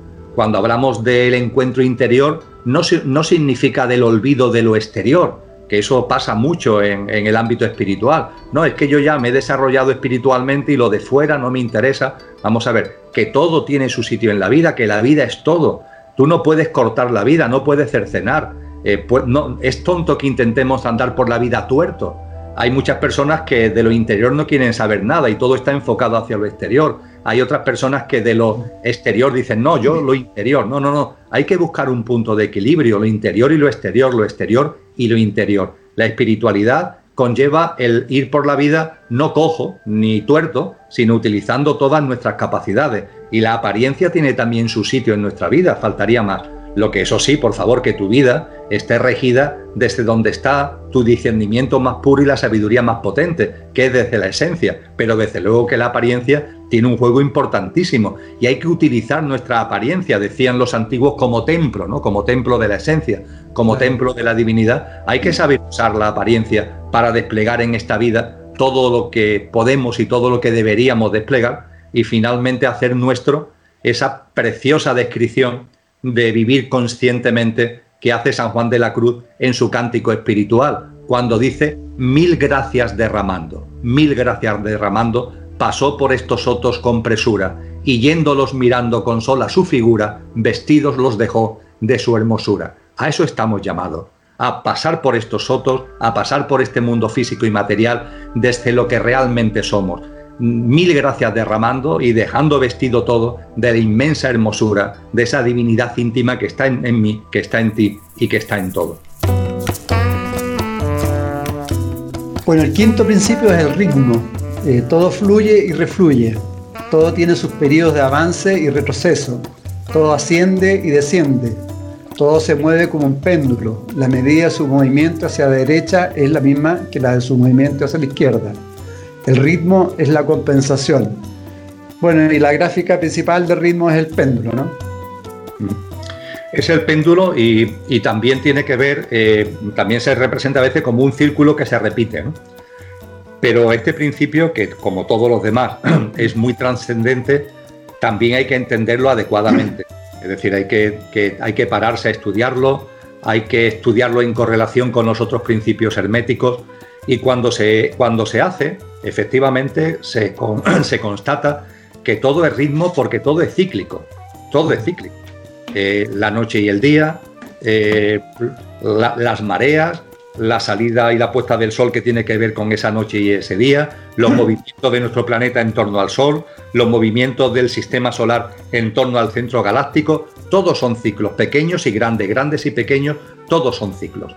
Y, y ese principio de ritmo que nos enseña que todo es cíclico, también nos dice lo siguiente, Edgardo, los ciclos se repiten, pero ojo, no se repiten siempre en, el mismo nivel, sino que van subiendo como en espiral. Mm. Lo podemos comprobar en nosotros mismos. Eh, estamos en 2020. El año pasado estuvimos en el 2019. Dentro de unos meses estaremos en el 2021. El año trópico, en los 365 días, se repiten. Pero nosotros no somos los mismos. Es decir, en conciencia vamos evolucionando. Esa evolución es la que, la que se representa no por un círculo que está siempre dando vueltas sobre sí mismo, sino un círculo que va subiendo en espiral. Y eso lo podemos ver en nosotros mismos. Yo miro mi vida y veo que he tenido, yo qué sé, 15 años, 25 años, 35 años, 55 años, pero puedo ser un movimiento que es cíclico, pero que es en espiral. Y por lo menos debemos aspirar a que sea así, porque lo que no tiene sentido en la vida es que quede el estancamiento, es decir, que el ciclo siempre sea sobre sí mismo. Todo está en movimiento, todo está en expansión, el universo está en expansión, todo está en movimiento, lo que nos indica que los ritmos, que el principio de ritmo se plasma precisamente en ese movimiento que no es estático, sino que es evolutivo de la manera que he compartido. Y otro elemento central cuando contemplamos el principio del ritmo, cuando contemplamos los ciclos, es el entendimiento del tiempo, Edgardo. El principio del ritmo conlleva una comprensión distinta del tiempo.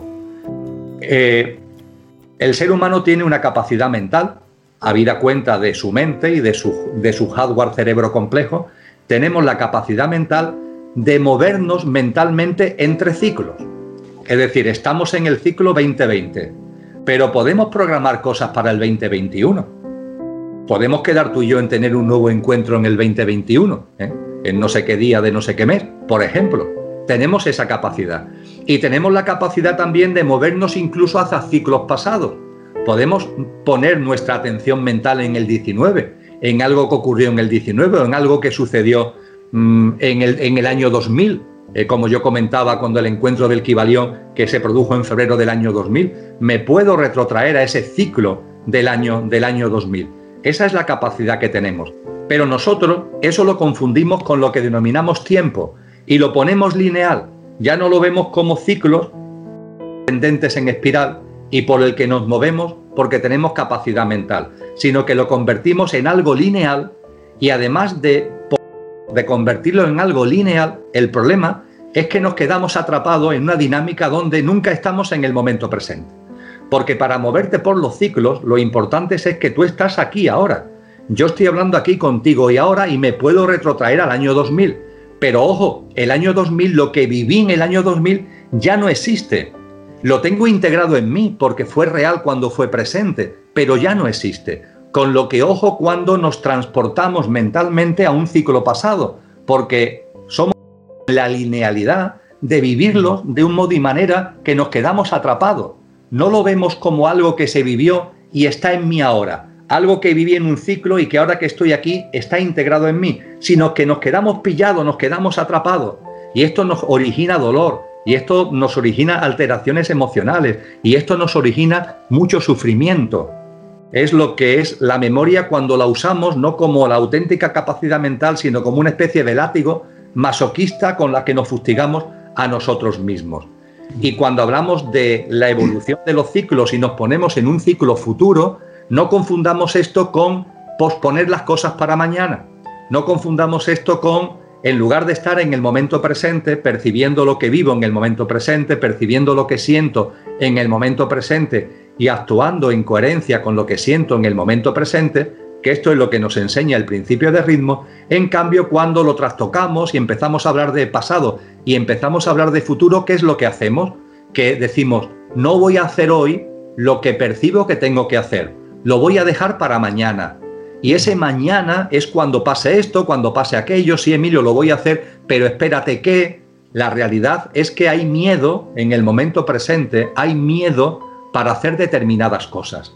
Y eso no, eh, y eso no pasa nada. Oye, tenemos miedo, a veces tenemos miedo de hacer ahora lo que sentimos que tenemos que hacer. Pero llámalo, por favor, por su nombre. No lo llames mañana, que empieza también por M, pero es una forma de ocultar el miedo. Porque si reconoces que tienes miedo a hacer lo que sientes, a hacer lo que percibes, el reconocimiento de algo contribuye a que se vaya diluyendo. Pero si lo metes en un cajón y te autoengañas diciendo, no, yo no tengo miedo, es que lo voy a hacer mañana. De esa forma, ese miedo queda inquistado y va a estar toda tu vida como una piedra, como una losa, que va a impedir tu camino y va a dificultar tu evolución. Cuando entendemos los ciclos, la clave está en vivir el momento presente, estar muy situados en el aquí ahora y utilizar esa maravillosa capacidad mental que tenemos para navegar hacia atrás o navegar hacia adelante, pero no para quedarnos pillados ni en lo que pasó, ni autoengañarnos con lo que va a pasar mañana, sino para integrar en nuestra vida cotidiana lo que puede ser, por ejemplo, el quedar contigo dentro de un tiempo para volvernos a ver,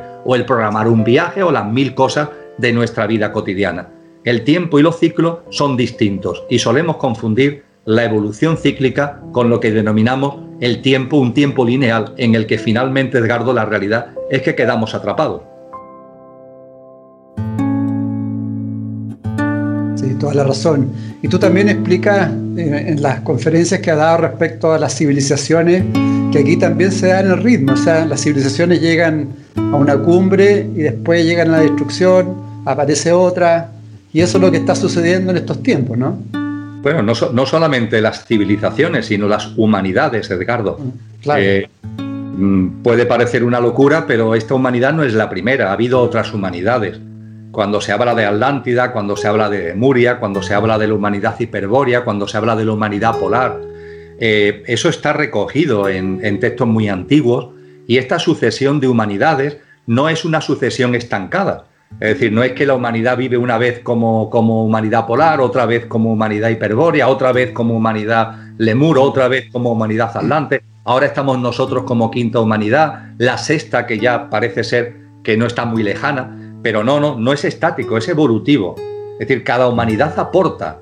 La humanidad polar aportó y sobre lo aportado por la polar se construye la hiperbórea y la hiperbórea aportó y, y sobre lo que habían construido la polar y la hiperbórea eh, surgió Lemuria y aportó Lemuria y así ha llegado hasta nosotros. Y nosotros estamos poniendo los cimientos ahora de esa sexta humanidad que tendrá como gran diferencia, no voy a entrar en ello, pero que será una humanidad que ya empieza a vivir mucho más desde la esencia que desde la apariencia las humanidades hasta ahora han estado mucho centradas en la apariencia que en la esencia y el paso histórico, eh, esa, esa nueva generación a la que hace referencia Jesús de Nazaret en el capítulo 24 de Mateo, esa nueva generación es una mm, generación humana, es una nueva humanidad que va a vivir mucho más desde la esencia que, que, desde la apariencia. Pero todo será gracias a lo que se ha venido recorriendo en estos círculos a los que hacía haciendo referencia. Por tanto, efectivamente, los ciclos se plasman en todo y también hay que tener en cuenta, Edgardo, y no quiero que se me quede en el, en el cajón, por eso te lo comento, que como hablamos de ritmo, eh, el ritmo tiene también una especie de polaridad, ¿verdad? Porque el ritmo es, movimiento, ¿eh? movimiento que tiene que ver con los ciclos, pero también es quietud, también es quietud. Hablábamos antes de lo absoluto, ¿no? de ese silencio. En, en ese absoluto eh, que hablábamos del silencio, está también la quietud. Si hay quietud está también el movimiento, si hay movimiento está también la quietud, porque forman parte, no, olvidemos que los extremos polares forman parte de un mismo fenómeno.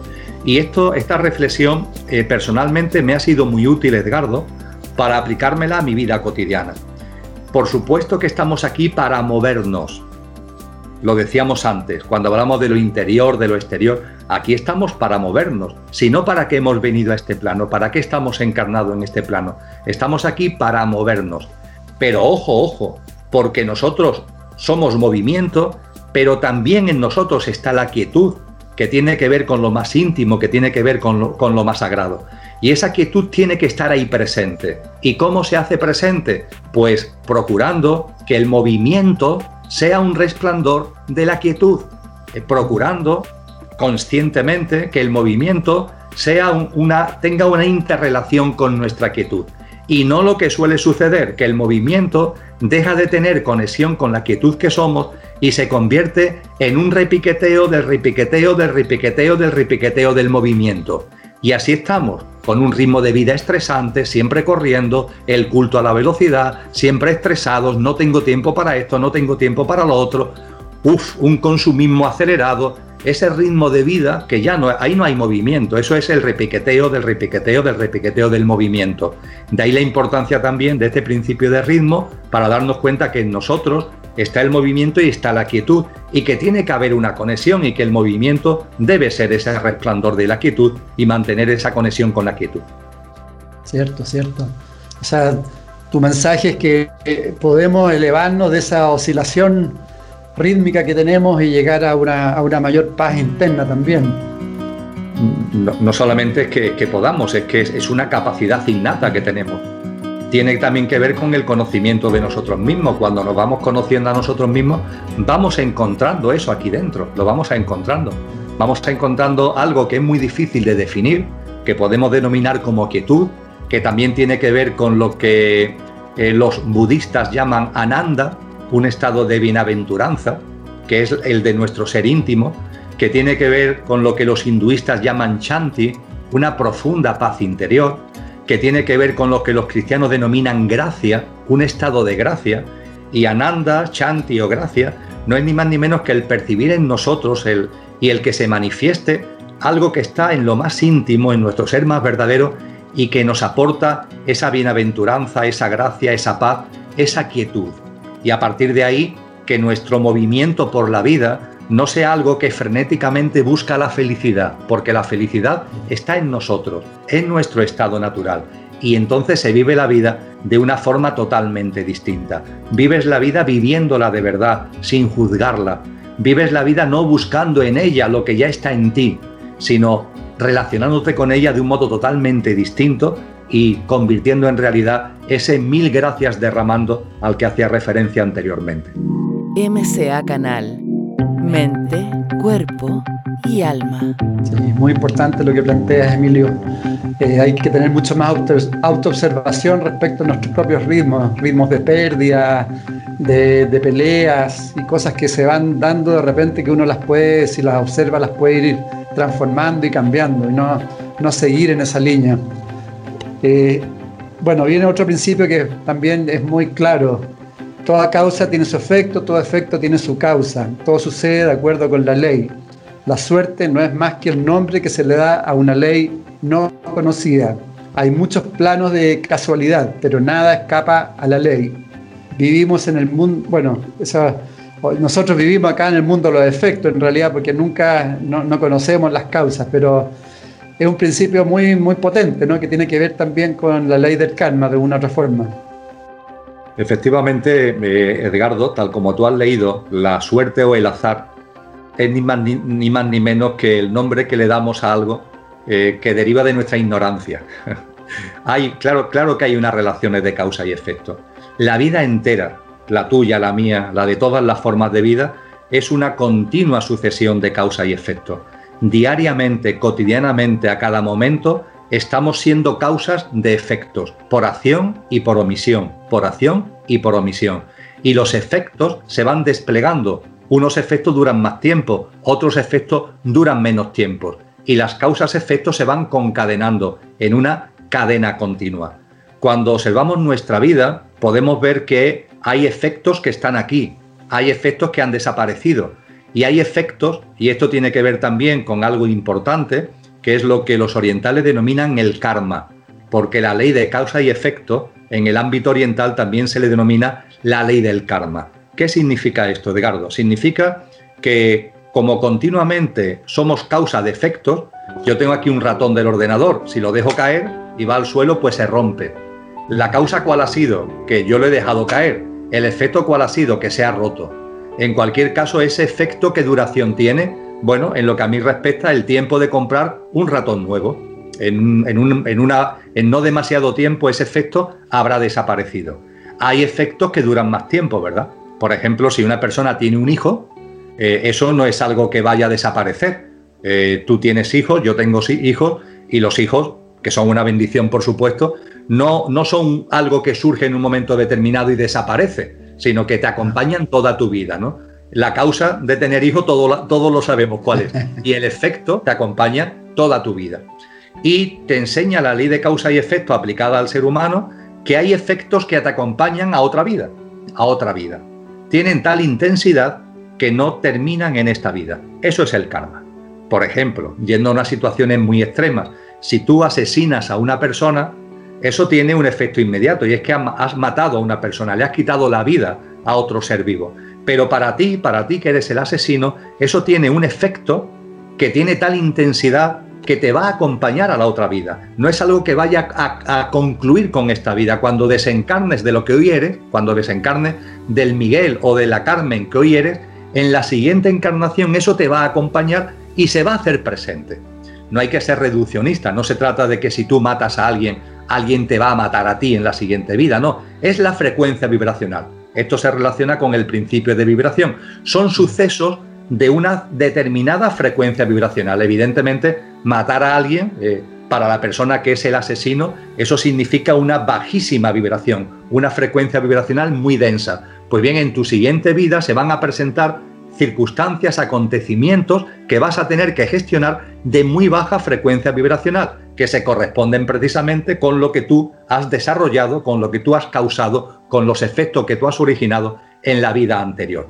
Igualmente ocurre con lo, si, si en lugar de matar a alguien, le salvas la vida a alguien. Eso va a acompañarte como un efecto, en este caso no de baja frecuencia vibracional, sino de alta frecuencia vibracional, que aparecerá en sucesos, circunstancias en tu siguiente vida. Es por lo que se habla de karma positivo y de karma negativo, según la frecuencia vibracional, la, la densidad o sutilidad de la frecuencia vibracional que te vaya a acompañar a la siguiente vida. Y finalmente, Edgardo, para que nadie se asuste, este principio de causa y efecto, el ser consciente que cada cosa que hacemos por acción u omisión tiene un efecto, que ese efecto puede durar muy poco tiempo o, puede desplegarse en el medio plazo, en el largo plazo o en el larguísimo plazo de una siguiente vida, todo esto hay que quitarle cualquier connotación de miedo e incluso, incluso cualquier connotación de culpa. ¿Por qué existe el karma? Porque el karma es una oportunidad. El karma no es un castigo. En Occidente hay gente que dice, uh, el castigo del karma. No, no, el karma no es un castigo. El karma no tiene que ver con la culpa, no tiene que ver con el castigo. Karma es un término sánscrito cuya raíz es kri y significa creatividad. El karma es creativo, porque es la oportunidad que tienes en una nueva vida de gestionar algo que tiene la misma frecuencia vibracional, pero con mayor conciencia. Es como cuando en esta vida física, no, no entre vidas, sino en esta vida física, los psicólogos te dicen, oye, eso que tienes ahí, ese comportamiento, ese, ese temor, eso que tienes ahí, se puede deber a una sombra de algo que has vivido en tu infancia, en tu adolescencia o posteriormente y que tienes ahí, ahí guardado. Y lo tienes guardado ahí en lo que a veces en psicología llaman el inconsciente o incluso vete a saber hasta en el subconsciente y tienes que sacarlo. Es lo que llaman la sombra, ¿no? Saca la sombra, hay que buscar la sombra porque esa sombra no la ves, pero te está influyendo en tu vida. Y lo que tenemos que hacer, nos dicen los psicólogos, es sacar la sombra y una vez que la pones sobre la mesa, esa sombra se diluye. Bien, pues analógicamente es distinto, pero analógicamente se lo podemos aplicar al karma. Si tú en una determinada vida has hecho algo como por ejemplo matar a una persona, eso ha dejado una huella en ti, inevitablemente, ineludiblemente, en la relación de causa y efecto. Y lo mejor que puede pasar es que en la siguiente vida eso se haga presente. Con lo que el karma no es un castigo, es una oportunidad para que tú ahora, desde una nueva visión, desde un nuevo estado de conciencia, lo gestione de una manera más armónica, más equilibrada y diluyas esa sombra kármica que estaba ahí presente. Sí, excelente. Yo creo que se puede sacar la enseñanza también de lo que tú dices, que tenemos que autoobservarnos permanentemente, porque una causa pequeña de repente puede generar efectos grandes en el tiempo sin darnos cuenta. Entonces, estar mucho más atento a lo que nosotros vamos generando, ¿no? Y sabiendo, Edgardo, que no se trata de que haya predeterminismo, porque hay gente que me dice, bueno, Emilio, si, si todo lo que vivo, si miro para atrás, eh, todo deviene de un suceso de causa y efecto. Es decir, finalmente, por ejemplo, incluso la forma que tenemos de andar por la calle o de sentarnos en una silla, si, si, si tuviéramos toda la información, veríamos que finalmente tú te sientas hoy en una silla o caminas por la calle más derecho o más encorvado debido a una relación de causa y efecto que viene de muchos años para atrás. Entonces hay personas que me dicen, Emilio, que eso es predeterminismo, es como si todo lo que estuviera sucediendo ahora ya estuviera predeterminado. No, no es así, no es así. Primero porque todo eso no, no lo ha hecho nadie por ti, eres tú mismo contigo mismo. Es decir, todo lo que estamos hablando no es que alguien te lo imponga, no es que alguien lo determine, eres tú, eres tú con tus actos, el que estás dibujando, el que estás creando tu vida. Y ese es el salto que hay que dar, claro. No verlo como una especie, insisto, de losa, sino verlo como una oportunidad, la comprensión de la relación de causa y efecto de la ley y el principio hermético de causa y efecto te quita una venda de los ojos, te ayuda a tener una comprensión más fuerte de la vida y desde luego incrementa tu responsabilidad. Conlleva autoobservación y conlleva responsabilidad. Y el darte cuenta, como se dice en el oponopono, que tú eres responsable de tu vida al 100%. Al 100%. Esto que somos tan dados a, culpabilizar a otros, a responsabilizar a otros de lo que, que te pasa, no. Tú eres responsable de tu vida al 100%. Y si tuvieras capacidad de autoobservarte, lo reconocerías y te darías cuenta. Y te darías cuenta además de que lo que eres ahora lo puedes ir transformando porque somos mm. creadores y tenemos esa capacidad creadora. Y eso se materializa en el momento presente a través de la relación de causa y efecto. Ser hoy día, ser hoy día causa de aquellos efectos que quieres tener en tu vida. Ser hoy día causa de esos efectos que quieres tener en tu vida. Eso es lo hermoso de la vida, que somos co-creadores y podemos hacer una transformación permanente, todo se va transformando. Ese es nuestro trabajo también, ¿no es cierto? Sin duda. Bueno, el, último principio es generación. El género está en todo, tiene sus principios masculino y femenino. El género se manifiesta en todos los planos. Una fuerza impulsadora de la vida, actúa hasta en el átomo que tiene hasta en el átomo, que tiene también, eh, digamos, positivo y negativo, masculino y femenino, generador, concebidor. El cuerpo físico también es bipolar, eh, etc. Eh, también es un principio muy, muy importante, interesante, ¿no, Emilio? En este principio están subyacentes el principio de polaridad, los extremos, lo masculino y lo femenino, pero que forman parte de un mismo fenómeno. A ese fenómeno es a lo que llamamos género, el género. Eh, y el género está en todo, está en la vida y está en todo. Por tanto, en el plano físico se manifiesta en la sexualidad, pero realmente el género y lo que llamamos lo masculino y lo femenino, plasmándose ciertamente en la sexualidad, por supuesto que sí, pero también transciende a la sexualidad. Son fuerzas, son fuerzas vivas, son fuerzas activas, ambas imprescindibles en la vida y ambas imprescindibles en el devenir del ser humano. Los seres humanos, dándonos cuenta de esto, deberíamos recordar que todos, todos tenemos en nosotros lo masculino y lo femenino, lo femenino y lo masculino. Y la clave está precisamente en saber poner ambos en movimiento y hacerlo en equilibrio. Eh, sucede para que se entienda mejor, mm, vamos a tomar el cerebro ahora por analogía. El cerebro tiene dos hemisferios, el derecho y el izquierdo. Se dice que el izquierdo es más lineal, está más relacionado con la mente concreta, el derecho eh, se mueve más en clave de energía, está desarrollado, está relacionado con la mente abstracta, pero el hemisferio izquierdo y el derecho no están separados, están unidos por cantidad, por millones y millones de fibras, por millones y millones, dicho coloquialmente, de hilos. Y hoy se sabe que la capacidad cerebral no depende tanto de que el hemisferio izquierdo funcione bien o el, derecho sea el que funciona mejor que el izquierdo, no. La clave está en esas conexiones. La clave está en que las conexiones estén funcionando adecuadamente, que es como se le saca valor añadido al uno y al otro y a los dos en conjunción. Pues bien, en nuestra vida deberíamos darnos cuenta de que la clave está en que efectivamente tenemos un hemisferio, vamos a decirlo por seguir la analogía del cerebro, femenino y un hemisferio masculino, más allá de la sexualidad que tengamos en nuestro cuerpo, están presentes esas dos fuerzas y que la clave está en vivirlas en equilibrio. Y vivirlas en equilibrio significa sacarles a las dos el mayor, mayor, mayor valor añadido posible desde el punto de vista de su interconexión. ¿Qué es lo que sucede en la sociedad actual, eh, Edgardo? Que esto no solamente se ha olvidado, sino que hace ya muchísimo tiempo ha habido una enorme decantación hacia lo masculino. Eh, y no solamente un olvido, sino incluso una persecución de lo femenino. Lo femenino que está en ti, está en mí y está en todos los seres humanos, tiene que ver con la intuición, tiene que ver con la inspiración, tiene que ver con la sensibilidad, tiene que ver con la ternura, tiene que, tiene que ver con un aprender que va más allá del intelecto.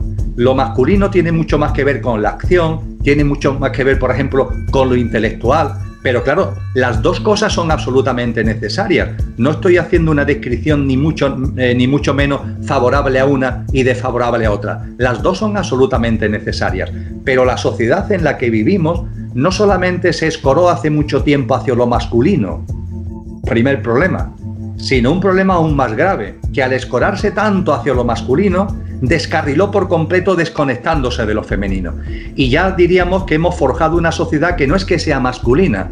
Eh, lo que antes decíamos del repiqueteo, del repiqueteo, del repiqueteo del movimiento, no, no estamos en una sociedad que sea masculina, es una sociedad que es el repiqueteo del repiqueteo del repiqueteo de lo masculino. ¿Y eso qué significa? Egoísmo y egocentrismo. Una sociedad que le faltan valores y principios, una sociedad que le falta sensibilidad, una sociedad que le falta ternura, una sociedad que le falta inspiración, porque ha descarrilado por completo hacia lo masculino y ha perseguido históricamente incluso los intentos que ha habido de que lo femenino vuelva otra vez a la palestra estamos viviendo un momento histórico importante, en el sentido que lo femenino está adquiriendo un auge.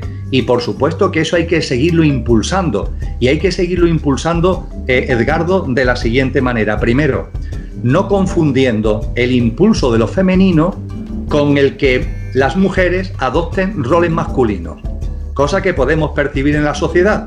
Es decir, a veces la mujer, en su derecho de ocupar, faltaría más, el mismo puesto en la sociedad, laboral, etcétera, que el hombre, eso es absolutamente razonable y natural, pero ojo, a veces la mujer para conseguirlo lo que hace es adoptar el formato masculino, lo que hace es sacar de ella eso, eso masculino que también está y ponerlo en la palestra porque considera que es la única forma de, de tener un sitio ¿no? en esta sociedad y surge la figura, eh, permíteme la broma, de la ejecutiva agresiva, ¿no? que termina siendo más agresiva incluso que el ejecutivo agresivo, ¿no? porque incluso la gestión de lo masculino se le escapa de las manos que incluso al ejecutivo que sexualmente por sí es masculino.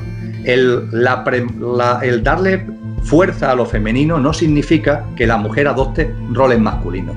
Darle fuerza a lo femenino significa, además de los reconocimientos de derechos, los reconocimientos sociales, faltaría más, pero significa algo muy importante, que todos, todos nos demos cuenta de lo masculino y lo femenino que hay en nosotros e intentemos poner en juego ambas cosas.